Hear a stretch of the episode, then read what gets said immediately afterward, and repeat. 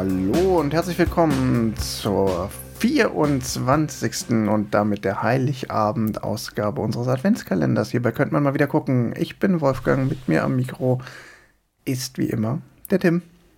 Moin zusammen. Und der Johannes ist wieder da. Hallo. Und in der Kategorie schlechtes, äh, nee, geschmacklos Rätselraten anhand von Weihnachtsliedern. Welchen Film gucken wir heute? Ihr Kinderlein kommet. oh. Zum Glück wissen die Leute ja, wenn die den Titel der Folge gelesen haben, schon worum es geht. Ja, die Titel der Folge nicht, aber wenn sie die Beschreibung gelesen haben. ähm, ich habe heute mitgebracht als letzten Tipp in diesem Adventskalender für dieses Jahr Children of Man von Alfonso Cuarón aus dem Jahr 2006. Habt ihr den gesehen? Selbstverständlich. Beide. Natürlich. Ähm, Erfüllt doch das Beuteschema. Welches Beuteschema?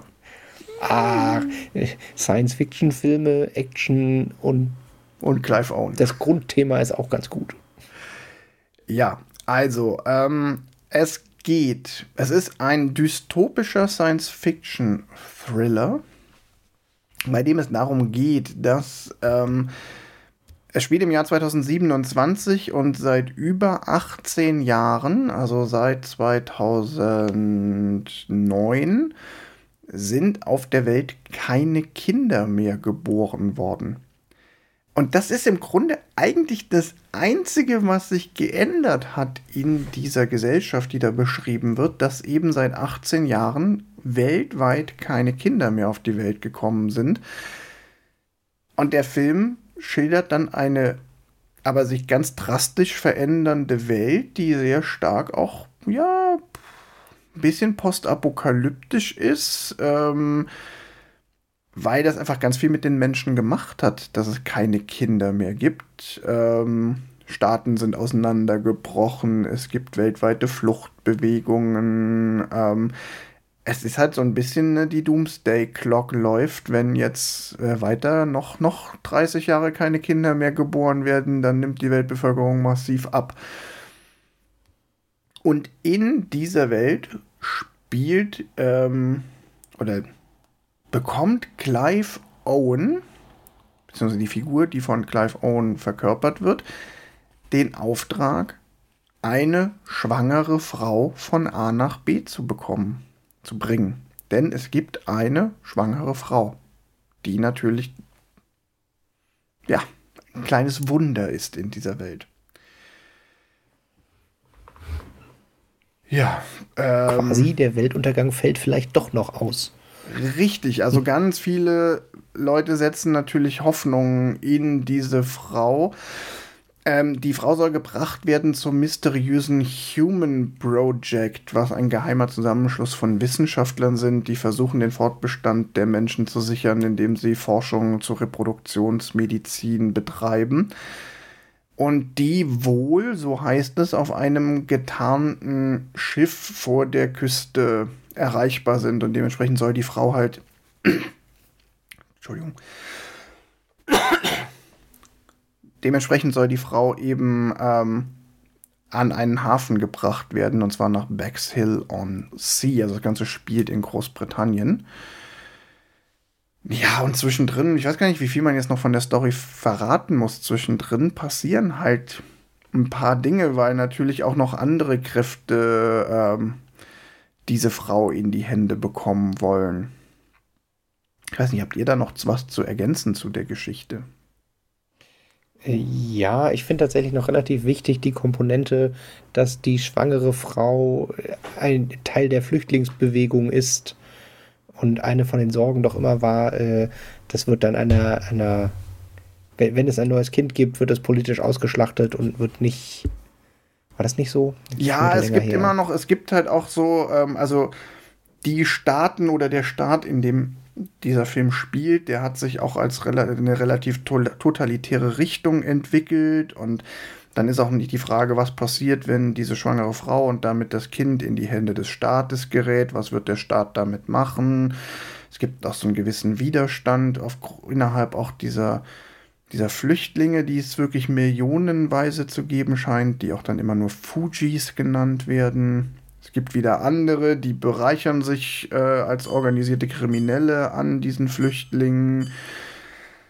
Ein relativ komplexes ähm, Worldbuilding, was der Film da betreibt. Mhm.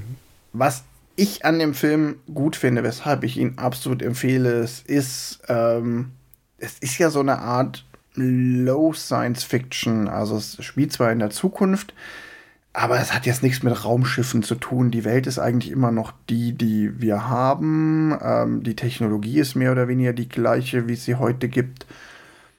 Ähm, aber er zeigt einfach so eine interessante gesellschaftliche Perspektive. Also diese Idee, dieses Gedankenspiel, was passiert eigentlich mit unserer Welt, wenn einfach nur, in Anführungszeichen, keine Kinder mehr geboren werden.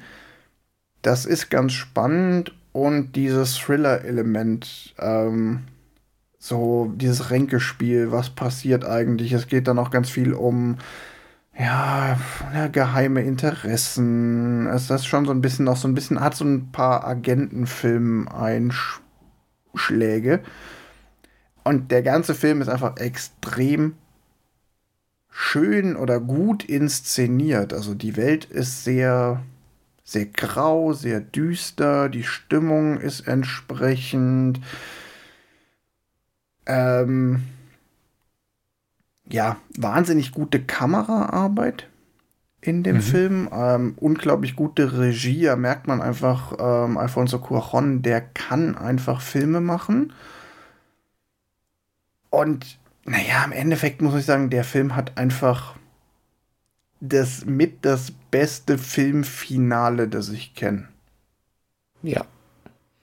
Also ja, auch, auch so insbesondere sagen. filmisch, filmisch die, die Treppenhaus im Prinzip ein, ich weiß gar nicht, ich glaube, das ist, ist gar nicht wirklich alles an einem Schnitt, sondern äh, nur so inszeniert, also ein bisschen Vorläufer von dem hier 1917. Ja, es ist, es ist eine von, von mehreren Plansequenzen, also eine Sequenz, die gedreht ist, dass sie aussieht, als wäre es eine einzige lange Kamerafahrt. Da gibt es mehrere in dem Film, aber die letzte, diese Finalszene ist auch so eine. Und die hat zusätzlich auch noch ähm, einen unglaublich guten Needle Drop, also so eine Verwendung eines äh, bekannten Popstückes. Und zwar kommt da ähm, in The Court of the Crimson King als Needle Drop. Das ist unglaublich gut eingesetzt.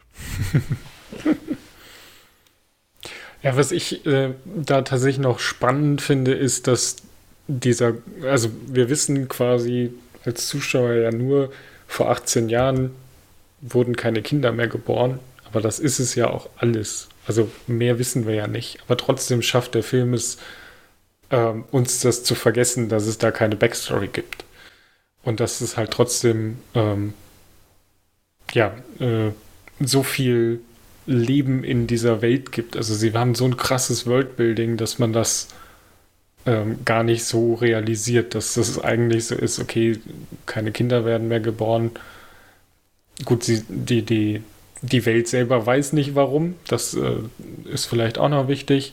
Ähm, aber trotzdem hat man jetzt auch nicht das Gefühl, dass man denkt so, hm, es werden keine Kinder mehr geboren, warum ist das denn so? Sondern das ist halt ziemlich egal. Sondern wir sind jetzt halt in der Situation, das jüngste Kind ist irgendwie 18 ähm, und wir fangen jetzt quasi damit an und bauen hier eine Welt auf und zeigen halt irgendwie, okay, welche ähm, welche äh, Maßnahmen wurden quasi getroffen. Ähm, also spielt ja in England, hat Wolfgang schon gesagt, aber die haben sich halt quasi wieder abgeschottet als Insel und gesagt, okay, hier kommt keiner rein, was natürlich dann wieder ganz andere Auswirkungen hat.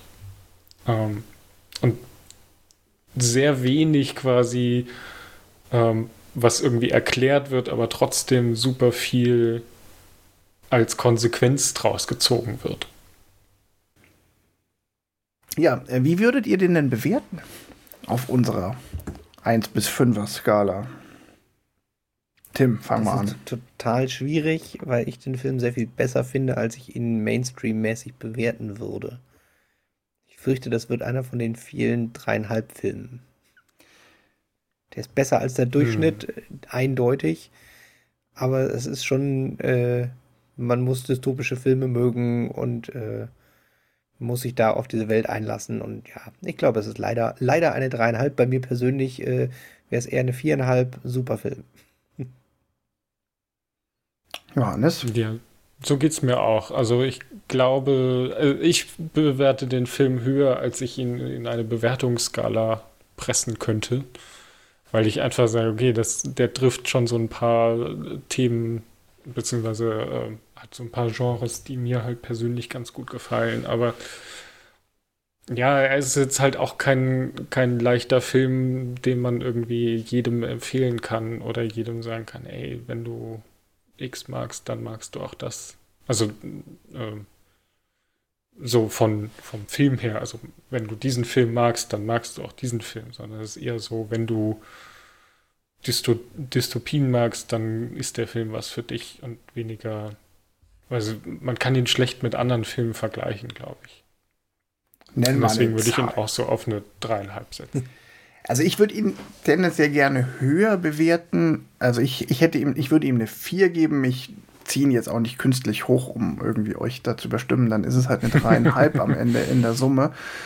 Ich würde ihm aus meinem Bauch heraus eine 4 geben, weil ich alle eure Einwände sehe. Ich aber sage, das ist ein Film, der diese Empfehlung vielleicht braucht. Das ist ähnlich wie bei ähm, Love and Monsters, den wir vor ein paar Tagen hatten so ein Film, wo ich hm. sage, so lasst euch mal drauf ein, auch wenn ihr mit dem Setting erstmal nichts anfangen könnt. Der Film wird euch schon auch packen, selbst wenn du keinen Science Fiction, nicht zwingend Dystopie ähm, magst. Deshalb ist er für mich eben genau eins, eins mehr als so ein klassischer reiner Genre-Film, der eine 3 wäre, aber ich bin mit einer 3,5 auch völlig zufrieden. Völlig in Ordnung. Nee, dann kommen wir geben ihm eine 4. Wir haben eh schon genug dreieinhalber und der Film ist wirklich gut. Ja. Ja, und auch diese Machart, weil im Zweifelsfall wirst du halt fasziniert sein, weil er so gut gemacht ist. Ähm, hm. Meiner bei mir persönlich kommt der wahrscheinlich sogar in die Top 10 meiner Lieblingsfilme oder ist zumindest ein Kandidat, bei dem ich überlegen müsste, ob er in die Top 10 noch reinpasst. Das ist ja immer eher das Problem. ja. Also unter den 27 Filmen innerhalb meiner Top 10 ist er auf jeden Fall dabei. Ja. In diesem Sinne. Und, und na, Moment, Moment, ja. ich möchte noch erwähnen, eine hervorragende Wahl für Weihnachten. Die Geburt eines Kindes, das ist doch, also, wenn das nicht der perfekte 24. für den Adventskalender war. Ja, und das klingt jetzt vielleicht so lustig oder als Scherz, wenn ihr den Film gesehen habt und ihr habt das Finale dieses Films gesehen und ihr habt noch mal den Satz, äh, uns ist ein Heiland geboren im Ohr, weil gerade hm. Weihnachten ist, dann wisst ihr, was wir meinen. Das ist ernster gemeint, als es klingt.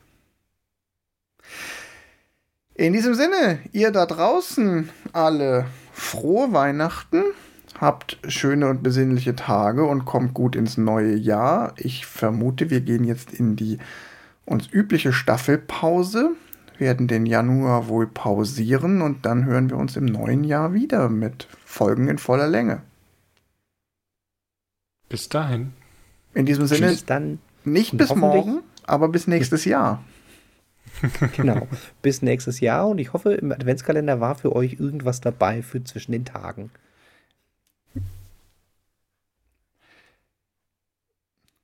Outro, Outro, Outro.